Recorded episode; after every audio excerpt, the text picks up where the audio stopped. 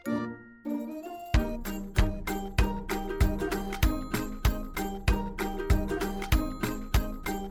มชิดแชทพอดแคสต์ Daily Designs Inspired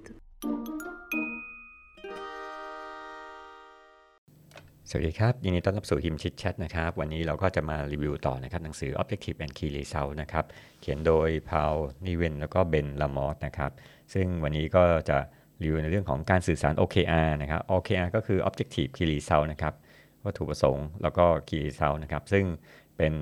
ลักษณะเหมือนกับ goal setting นะครับเราตั้งเป้าหมายนะครับเขาบอกว่าการสื่อสารในองค์กรเนี่ย OKR เนี่ยดูเหมือนจะง่ายนะแต่ก็เป็นปัญหานะเพราะว่าคนหนึ่งคนเนี่ยอาจจะเวลาสื่อสารกับอีกคนหนึ่งอะข้อความอาจจะเพี้ยนไปเนี่ย CEO เนี่ยก็ควรที่จะจัดประชุมแล้วก็พูดถึงพันธกิจนะครับแล้วก็ OKR ระดับบนสุดเนี่ย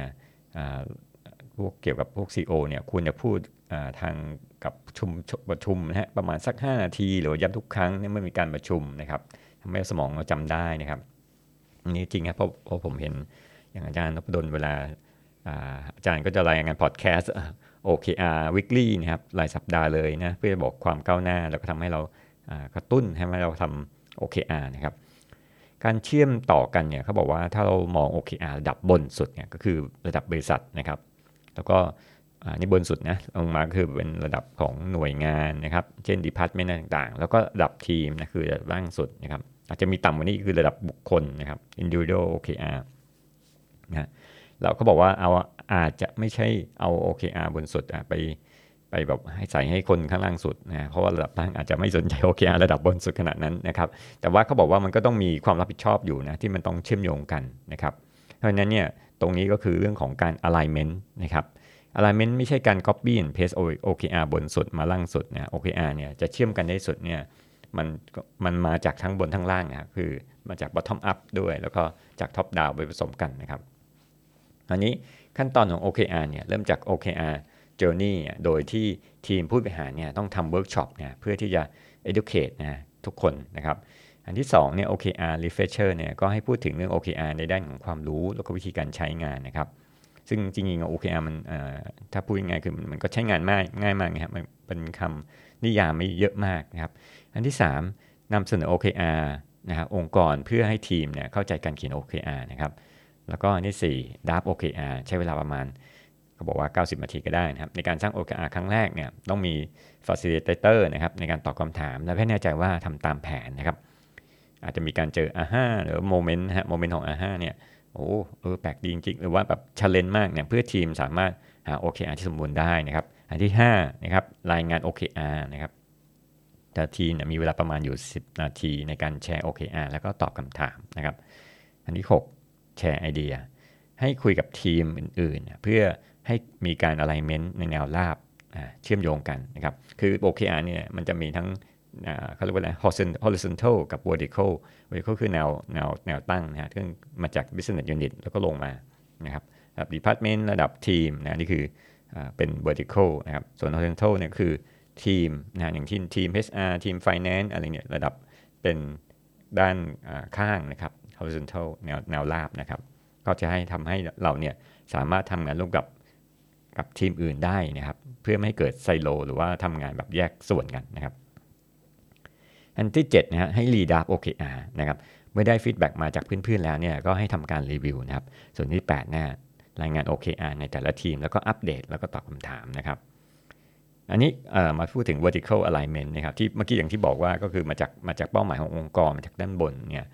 ก็อันตรงนี้ก็เป็นห่วงโซ่นะเชื่อมโยงโยงกันเนี่ยซึ่ง CEO เนี่ยบอกว่ายกอย่างเช่น CEO บอกว่า customer retention นะการลดการหาย ของลูกค้าเนี่ยเป็นความสำคัญอันดับแรกนะครับในทีมก็อาจจะมีการนำเสนอวิธีการที่จะพัฒนาผิดพันธุ์ที่ช่วยลดการหดหายของลูกค้านะครับ ในแต่ละทีมอาจจะตั้งคำถามทำอีกทีมนะเช่น ทีมการตลาดเนี่ยอาจจะมีทีมผลิตนะครับให้คิดถึงเหมือนกับเขาบอกว่า OKR อย่างเงี้ยมันแค่น้ำพุนะฮะที่สมัยก่อนจะมีพวกการทับสวรรค์จะมี waterfall นะแต่อันนี้ไม่ใช่เนี่ยคือ OKR เหมือนกับว่า มันก็จะไหลจากข้างบนลงมาล่างน้ำก็ไหล แล้วมันก็ไหลจากข้างล่างขึ้นไปบนนะครับมูก็วนไปวนมานะครับ เพราะฉะนั้น OKR ระดับบนกับระดับล่างเนี่ยมันต้องมีการเชื่อมโยงกันนะครับ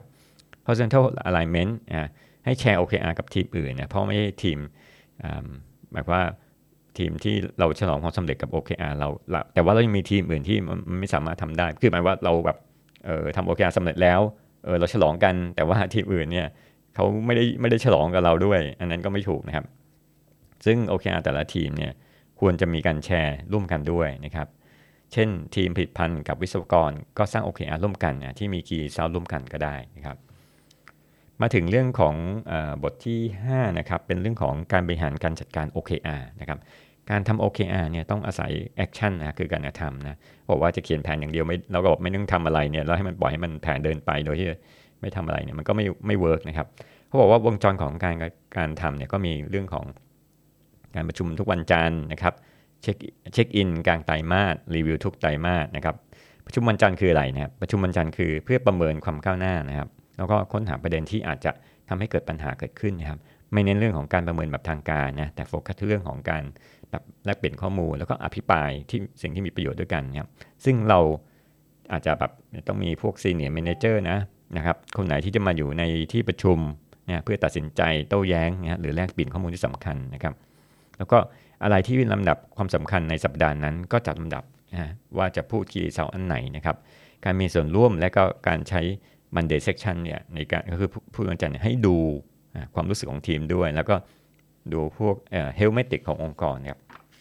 เฮลเมติกก็คือว่าในสิ่งที่เราทำประจำเนี่ยเราดูว่าสุขภาพขององค์กรเป็นไงนะครับเช็คอินกลางไตรมาสนะครับ อันนี้เนี่ยเขาบอกว่าบางครั้งเราไม่สามารถคาด การณ์อนาคตว่าจะเกิดอะไรขึ้นนะการเช็คอินเนี่ยจะเป็นแบบทางการนะเพื่อเช็คความก้าวหน้านะครับและอาจจะมีการเปลี่ยนแปลงก็ได้นะครับ ถ้า OKR ตัวตอนนี้มันอาจจะไม่ work นะครับ quarterly review นะอันนี้คือการรีวิวตามไตรมาสนะครับก็จะมีการให้สกอร์แต่ละทีมนะก็อาจจะนำเสนอโดยอาจจะแบ่งเวลา 6 นาทีสำหรับแต่ละทีมนะจาก 10 ทีมนะอย่างที่ 2 คือหาดูว่าอะไรที่เป็นตัวขับเคลื่อนสู่ความสำเร็จ นะครับเอ้เราบอกว่าถ้าสมมติว่าอันนี้เออมันทำแล้วมันได้ผลนะแล้วมันทำให้แบบเบริษัทได้กำไรอะไรเงี้ยมันก็คือตัวที่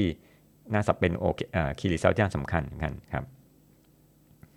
เขาบอกว่าแนวทางการปฏิบัติที่ดีว่า 1 ควรจัดตารางล่วงหน้าว่าจะรีวิววันไหนนะครับ อันที่ 2 บริหารจัดการนะฮะสิ่งที่คาดหวังนะครับซึ่งถ้าได้สกอร์เนี่ยสกอร์จริงๆมันมีเท่ากับ1อย่างเงี้ยคือ0กับ1นะครับก็อาจจะแบบฉลองนะแต่ว่า เขาบอกว่าสกอร์ที่มันอู้ทำไมเราได้1ง่ายมากอะไรเงี้ยมันอาจจะอาจจะมีผิดปกตินะเขาบอกว่าตัวค่าที่เหมาะสมเนี่ยมันอยู่ที่ 0.6 ถึง 0.7 นะครับ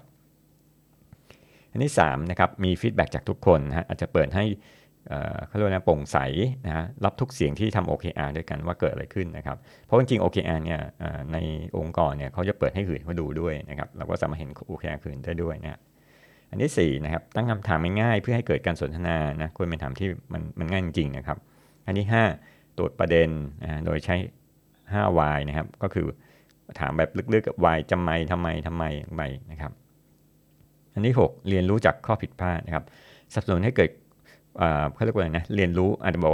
อาจจะให้เกิดความเสี่ยงด้วย เพราะมันคือบางบางอย่างเนี่ยมันชาเลนจ์นะมันก็อาจจะเกิดความเสี่ยงนะครับ ถ้าไม่ทำเนี่ยมันอาจจะเกิด ปัญหาเกิดมาตามมานะครับ คราวนี้ผู้นำเนี่ยควรเขาบอกว่าควรพูดหลังสุดนะครับ ผู้นำควรฟังว่าทีมพูดอะไร เพราะทีมจะยินดีมากเลยนะครับ เมื่อได้ฟังความคิดเห็นของของผู้นำด้วยนะครับ อันที่8นะครับ update OKR นะครับเขาบอกว่าตอนเขาบอกตอนไตรมาสเนี่ยก็มาดูว่า OKR ไหนเนี่ยได้ผลนะครับ เราจะทำ OKR ที่ไม่สำเร็จมารีวิวแล้วอันอันไหนที่สำเร็จเนี่ยก็จะเอาออกนะครับ ซึ่งมันก็อาจจะเป็น routine ของ OKR นั้นต่อไปนะครับ OKR ซอฟต์แวร์อันนี้ก็มาพูดถึงซอฟต์แวร์นะนะครับสามารถช่วยในเรื่องของการใส่ข้อมูลนะแล้วก็คาดการณ์นะบางซอฟต์แวร์ก็มีพวกเกม i ฟิเคชันก็คือแบบว่าถ้าเกม i ฟิเคชันก็มีพวกเหมือนกันแข่งขันกันนะครับมีแบบ leaderboard นะใครเป็นที่ 1 ที่ 2 ที่ 3 นะครับก็ OKR ซอฟต์แวร์เนี่ยสามารถแบ่งออกได้เป็น 3 ประเภท คือว่า 1สำหรับผู้บริหารเนี่ยอันนี้เขาไปเขาบอกว่าเป็นระดับยุทธศาสตร์นะคือแบบ top down นะครับอันที่2สำหรับทีมก็เป็นยุทธศาสตร์เหมือนกันนะแต่เป็นลักษณะ top down บวกว่า bottom up นะครับ คือแล้วก็อันที่ 3 แต่ละบุคคลนะเป็น bottom up เนี่ยอันนี้ก็จะเน้นเรื่องของการทำให้มันลุล่วงสำเร็จนะครับก็เป็น action อันนี้ OKR ซอฟต์แวร์เนี่ยก็ต้องมีการใส่ข้อมูลนะก็จะมีคำถามว่าจะต้องใส่ทุกสัปดาห์ทุกวันหรือเปล่าอะไรเงี้ยนะครับหรือใส่ทุกคนหรือเปล่านะครับตัวนี้ก็ซอฟต์แวร์เนี่ยเขาจะบอกว่ามี key result อยู่ไหมนะครับอย่างเช่นมีมี 5 อย่างหรือเปล่า อย่างเช่นมี baseline นะครับมี positive negative threshold หรือว่า milestone metric หรือเปล่าเนี่ย ต้องถามว่าซอฟต์แวร์มีพวกนี้ไหมนะครับเออจริงๆแล้วเออผมก็ยังไม่เคยใช้ซอฟต์แวร์นะแต่ว่าผมใช้วิธีการแบบจดบนตลาดตารางนะครับ แล้วก็ทำ OKR tracking นะครับบางคนก็อาจจะใช้ Excel ก็ได้นะครับบทที่6เนี่ยทำพูดถึงเรื่องของ OKR ทำยังไงให้มันยั่งยืนครับ ในบทนี้เนี่ย OKR เนี่ยเขาบอกว่าจะต้องมี Executive มีมี Sponsorship นะครับก็คือ CEO นี่แหละนะครับ แล้วก็มี OKR Champion นะคือคนที่เป็น กูรูนะฮะผู้เชี่ยวชาญในด้าน OKR นะครับก็บอกว่าควรมีใช้ใช้ใช้เวลาประมาณ 50%นะในการมีส่วนร่วมกับทีม แล้วก็นำทีม OKR เนี่ยแล้วก็เขาบอกว่า OKR มันควรจะมีบ้านหรือเปล่าแล้วเป็นเฮาอะไรอย่างเหมือนแบบแฮร์รี่พอตเตอร์มีสี่บ้านอะไรเงี้ยพวกจะบอกว่า OKR ไม่ควรบอกว่าถูกครอบงำด้วยหน่วยหน่วยงานใดหน่วยงานหนึ่งนะครับเช่น OKR ของ HR เนี่ยมันมันมันก็ไม่ใช่นะมันควรจะเป็นภาพรวมนะครับ performance review นะครับก็คือการรีวิวประสิทธิภาพของการทำงานนะโอเคบอกว่าบางทีการรีวิวมันก็ประเมินนะฮะประเมินว่าประสิทธิภาพของการทำงานดีไม่ดีคนก็จะกลัวเหมือนกันนะนะครับเพราะว่าเขาบอกว่าการรีวิวพวกนี้มันเหมือนกับโฟกัสในอดีตเนี่ยแล้วก็ทำให้เกิดอคติ เพราะว่ามันจะมีเรื่องของความเครียดทางอารมณ์เนี่ยมีการใช้เวลามากที่สำคัญคือว่าทำให้คนเนี่ยไม่กล้าทำโครงการที่ท้าทายแล้วก็ไม่กล้าเสี่ยงนะครับเราควรจะเปลี่ยนการประเมินแบบการติดตามแบบเวลาเป็น พวกไอเอ่อ performance review เนี่ยให้มันเป็นแบบการติดตามแบบเวลาจริงเนี่ยการโค้ชการให้คำปรึกษาแทนนะแล้วก็มี feedback ระหว่างนายจ้างกับลูกจ้างบ่อยๆนะครับคือเพราะว่าการประเมินส่วนใหญ่มันดูเหมือนกับการจ้องจับผิดนิดนึงนะครับ แต่ว่าถ้าเราบอกว่าเออมาเป็น coaching มาการให้มา feedback ระหว่างนายจ้างกับลูกจ้างเนี่ยมันจะดีกว่านะครับ incentive เนี่ยเขาบอกว่ามันก็มีข้อดีข้อเสียนะ สมมติว่า OKR ต้องมี incentive หรือเปล่านะครับการเชื่อม OKR เข้ากับรางวัลพวกโบนัสอะไรต่างๆเนี่ยอาจจะมีปัญหาหลายด้านเนี่ยเช่น ความยุติธรรมระหว่างพนักงานที่ได้กับคนที่ไม่ได้ สมมติเอาคนนี้อู้เขาทำได้นะครับทำอาชีพคีรีเซลได้แต่อีกคนทำไม่ได้เนี่ยมันก็จะมีเขาเรียกว่าอะอาจจะมีเกิดปัญหาละนะคนที่เป็นดาวเด่นอาจจะทำเป้าหมายสำเร็จได้ง่ายเนี่ยแล้วก็การให้ incentive เนี่ยก็ดูจะเป็นระยะสั้นมากกว่าระยะยาวเนี่ยเราควรที่จะยกย่องคนที่ทำ OKR ได้มากกว่านะครับการผูกมากกว่าการผูกโบนัสเข้า OKR นะครับ บอกว่าแต่มันก็มีบางบริษัทนะฮะที่บอกว่าผูกประมาณ 10-20%ของโบนัสนั้นครับข้อดีของเอเครื่องมือของ OKR มากกว่าตัวอื่นเนี่ยเขาบอกว่า OKR เนี่ยมันเป็นการสื่อสารที่ง่ายนะครับ แล้วก็อบรมน้อยนะครับถ้าเราใช้ KPI เนี่ยก็ต้องไปเรียนรู้เรื่องการใช้ balanced scorecard นะครับซึ่งก็เป็นKaplan and Norton นะฮะถ้าจำได้นะครับมีก็คือถ้าพูดถึง OKR เนี่ยต้องมี จริง ๆ แล้ว OKR ก็ต้องมีมีกลยุทธ์หรือยุทธศาสตร์อยู่ด้วยนะครับ balanced scorecard จริงก็มีกลยุทธศาสตร์นะเพราะ balanced scorecard คือการเปลี่ยนแปลงจากกลยุทธ์หรือยุทธศาสตร์เนี่ยเป็น action นะครับส่วน OKR เนี่ยเขาเน้นว่ายุทธศาสตร์เนี่ยมันอยู่ด้านหลังนะครับโอเคอากลยุทธ์ในหนังสือเนี่ยเขาบอกว่าก็จะบอกว่าใครคือลูกค้านะครับอะไรที่เราจะขายนะครับแล้วก็ทำไมลูกค้าเนี่ยต้องซื้อจากเรานะครับ แล้วก็สิ่งที่เราควรคำนึงถึงนะครับเวลาเราสร้างโอเคคือว่า 1 objective เนี่ยเป็นเหมือนแรงกระตุ้นนะฮะมากกว่าตัวเลขนะครับสองหลีกเลี่ยง top down OKR นะครับ OKR เนี่ยควรมาจาก bottom up พอๆกับ top down นะครับสามเวลาเขียน key result เนี่ยเอาแต่ที่สำคัญนะไม่ควรเขียนแบบข้อไปทุกอย่างเลยนะครับผมเคยเห็นนะบางองค์กรเนี่ยโอ้โหเขียนไป 30โอเค key result เนี่ยผมก็งงๆจะทำได้หรือเปล่านะครับ อันที่ 4 คุณภาพของ key result ที่ไม่ดีคือคลุมเครือเข้าใจยากนะครับ อันที่ 5 key result เนี่ยไม่ควรเป็นแบบ milestone ที่มันเยอะเกินไปเนี่ยเพราะว่าเราต้องการตัววัดที่สามารถวัดเป็นคะแนนได้นะครับ อันที่6เนี่ยพยายามใช้ระบบการให้คะแนนที่เป็นเสถียรภาพเหมือนแบบเป็นเขาเรียก consistency เนี่ยเช่น 0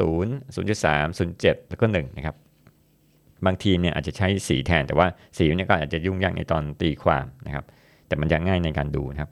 บอกว่าอันที่ 7 หลีกเลี่ยงการตั้ง OKR เราไม่ทำนะครับ อันที่8เขาบอกว่าให้ OKR เนี่ยมันควรจะมีการ alignment นะครับก็คือการเชื่อมโยงกันระหว่างทีมกันกับองค์กรทั้งบนนะครับ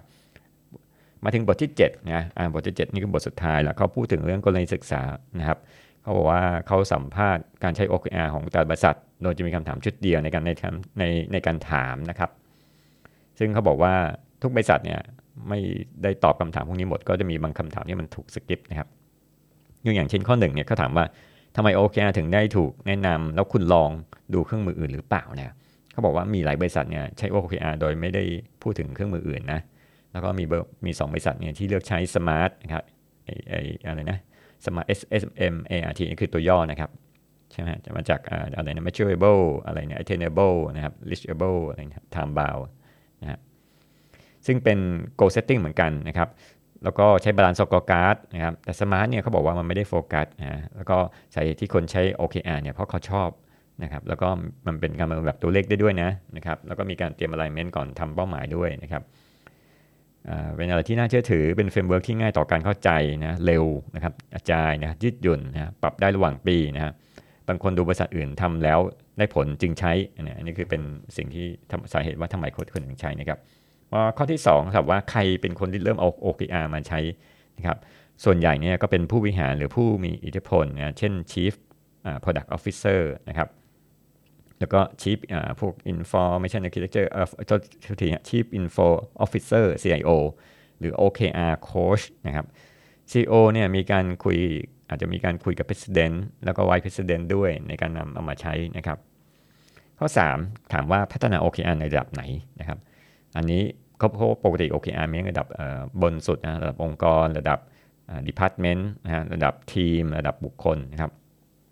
อันนี้เขาบอกว่ามันมีคนตอบเนี่ยมันมีหลายระดับมากทั้งทั้งหมดเลยนะที่พูดมานะครับข้อที่ 4 อะไรเป็นกระบวนการของการพัฒนา OKR นะครับเขาบอกว่าบางบริษัทเนี่ยเริ่มจากเวิร์กช็อป3วันก่อนนะแล้วทำ OKR นะครับ process ต่างๆนะครับ แล้วก็ใน process เนี่ยคือการสร้าง OKR นะครับ ติดตามรายเดือนเช็คอินกลางไตรมาสรีวิวปลายไตรมาสนะครับบางบริษัทก็มีการสร้าง OKR แพลตฟอร์มนะครับมีการจ้าง OKR expert มาเป็นโค้ชผู้บริหาร แล้วก็แบ่งยุทธศาสตร์ด้านธุรกิจมาเป็นเป้าหมายนะครับมีการทำไลฟ์เซสชันกับองค์กรในการสนับสนุนด้านการศึกษาด้าน OKR ด้วยนะครับคือหมายความว่าก็ต้องให้การ education มีทางทำตำรา มีนู่นนี้อะไรเตรียมไว้หมดเรียบร้อยนะครับข้อที่ 5 คุณรู้ได้ยังไงว่าโอเคอาจจะสะท้อนยุทธศาสตร์ขององค์กรนะ บอกว่าในในบางองค์กรเนี่ยสัมภาษณ์มาเขาบอกบางคนใช้ 5Y เทคนิคนะครับเชื่อมต่อ OKR ระดับสูงกับบริษัทนะครับหรือว่าทำ OKR ระดับบริษัทนะครับทั้งปีและไตรมาสที่สะท้อนภาพยุทธศาสตร์ทั้งหมดของ OKR ระดับทีมเนี่ยคุณจะเชื่อม OKR ระดับบริษัท ก็จะสะท้อนยุทธศาสตร์ขององค์กรด้วยนะครับ บางบริษัทเนี่ยให้ผู้บริหารเขียนนะครับ public เลยครับยุทธศาสตร์ของเขาบนแพลตฟอร์มข้างในในองค์กรนะครับโอ้โหอันนี้ก็คือแบบบอกว่ายุทธศาสตร์ก็คืออะไรนะครับ ตัว OKR ของขององค์กรเนี่ยก็จะต้องสอดคล้องกับกลยุทธ์ของเป้าหมายของบริษัทนะฮะเป้าหมายของกลยุทธ์ของบริษัทตัวทีครับบริษัทแต่ละทีมเนี่ยก็จะมีพวก vision statement นะครับบางบริษัทเนี่ยก็ดูที่ผลนะเช่นการเจริญเติบโตรายได้ดีขึ้นหรือเปล่านะครับ ข้อที่6นะครับการ score OKR อย่างไรนะครับบริษัทเนี่ยจะมีหัวหน้าในแต่ละแผนกมาช่วยดับพวก OKR นะครับแล้วก็ตั้งคะแนนนะครับบอกว่า 0.7เนี่ยเป็น sweet spot นะครับส่วน 0.3เนี่ยต่ำสุดนะครับคะแนนเต็มก็อย่างที่บอกก็คือ0ถึง1นะครับแล้วก็จะมีการอภิปรายว่าทำไมมันถึงท้าทายนะครับ แล้วก็ข้อที่7นะครับทำไมถึงคีย์เซลถึงท้าทายนะครับ ข้อที่7นะจำนวนของ OKR จะมีมีเท่าไหร่ดีนะครับบางบริษัทก็บอกว่า 3-5 objective นะบางบริษัทก็2-4 objective นะครับบอกว่าแต่ว่าตัว key result เนี่ยมันจะมีว่าออกมากกว่า objective แค่นิดเดียวนะครับ เพราะว่า1ทีมเนี่ยไม่ควรจะมีมากกว่า 3 objective นะครับ ส่วน OKR เนี่ยมันสามารถช่วยการพัฒนาส่วนบุคคลนะแล้วก็อาชีพทั้งทักษะบางอย่างความเชื่อและพฤติกรรมนะครับ อันนี้หมายความว่า OKR เข้าไปเรื่องของ individual OKR ได้ด้วยนะครับ ข้อที่8นะครับใครเป็นคนบริหารจัดการ OKR ให้เดินให้เดินไปได้ทุกขณะนะครับ อันนี้ก็ก็บอกว่า มีหัวหน้าของพนักงานนะครับช่วยดำเนินการพัฒนา OKR นะครับประมาณ 1 เดือนนะครับบางครั้งเนี่ยก็ใช้โค้ดมาช่วยนะครับโดยอาจจะต้องมีเจ้าของโครงการ Product Owner นะครับบางสัตว์เนี่ยก็จะมีคณะกรรมการ OKR เลยนะ โอ้โห อันนี้ก็ยิ่งใหญ่นะคือเอาจริงนะครับว่ามันต้องตั้งคณะกรรมการ OKR ขึ้นมาเลยนะครับ ไม่ใช่แบบให้คนหนึ่งไปรับผิดชอบ OKR อะไรไม่ใช่นะครับบริษัทเนี่ยมีความมีความรับผิดชอบสูงนะก็ให้แต่ละคนในบริษัทเนี่ย จะมาจัดการ OKR ได้เลยนะครับแล้วก็มานั่งกรอกอะไรเนี่ยข้อมูลนะครับ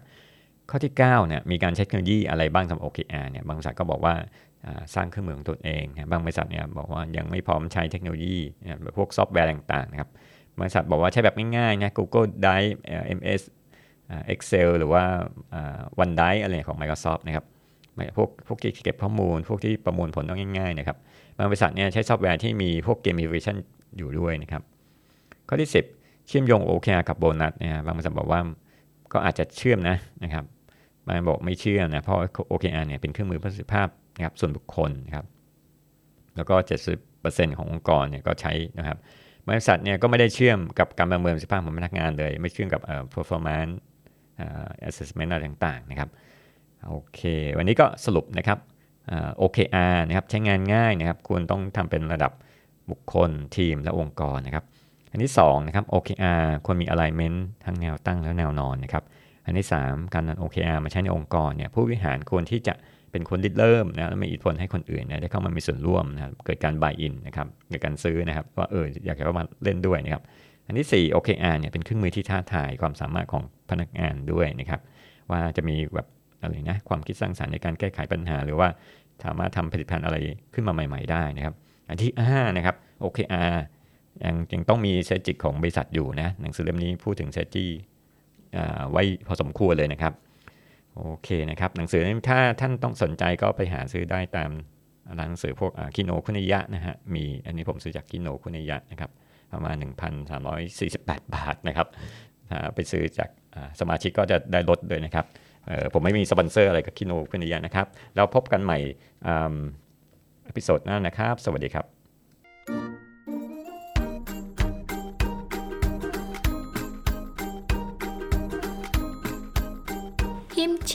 Podcast. Daily Designs Inspired.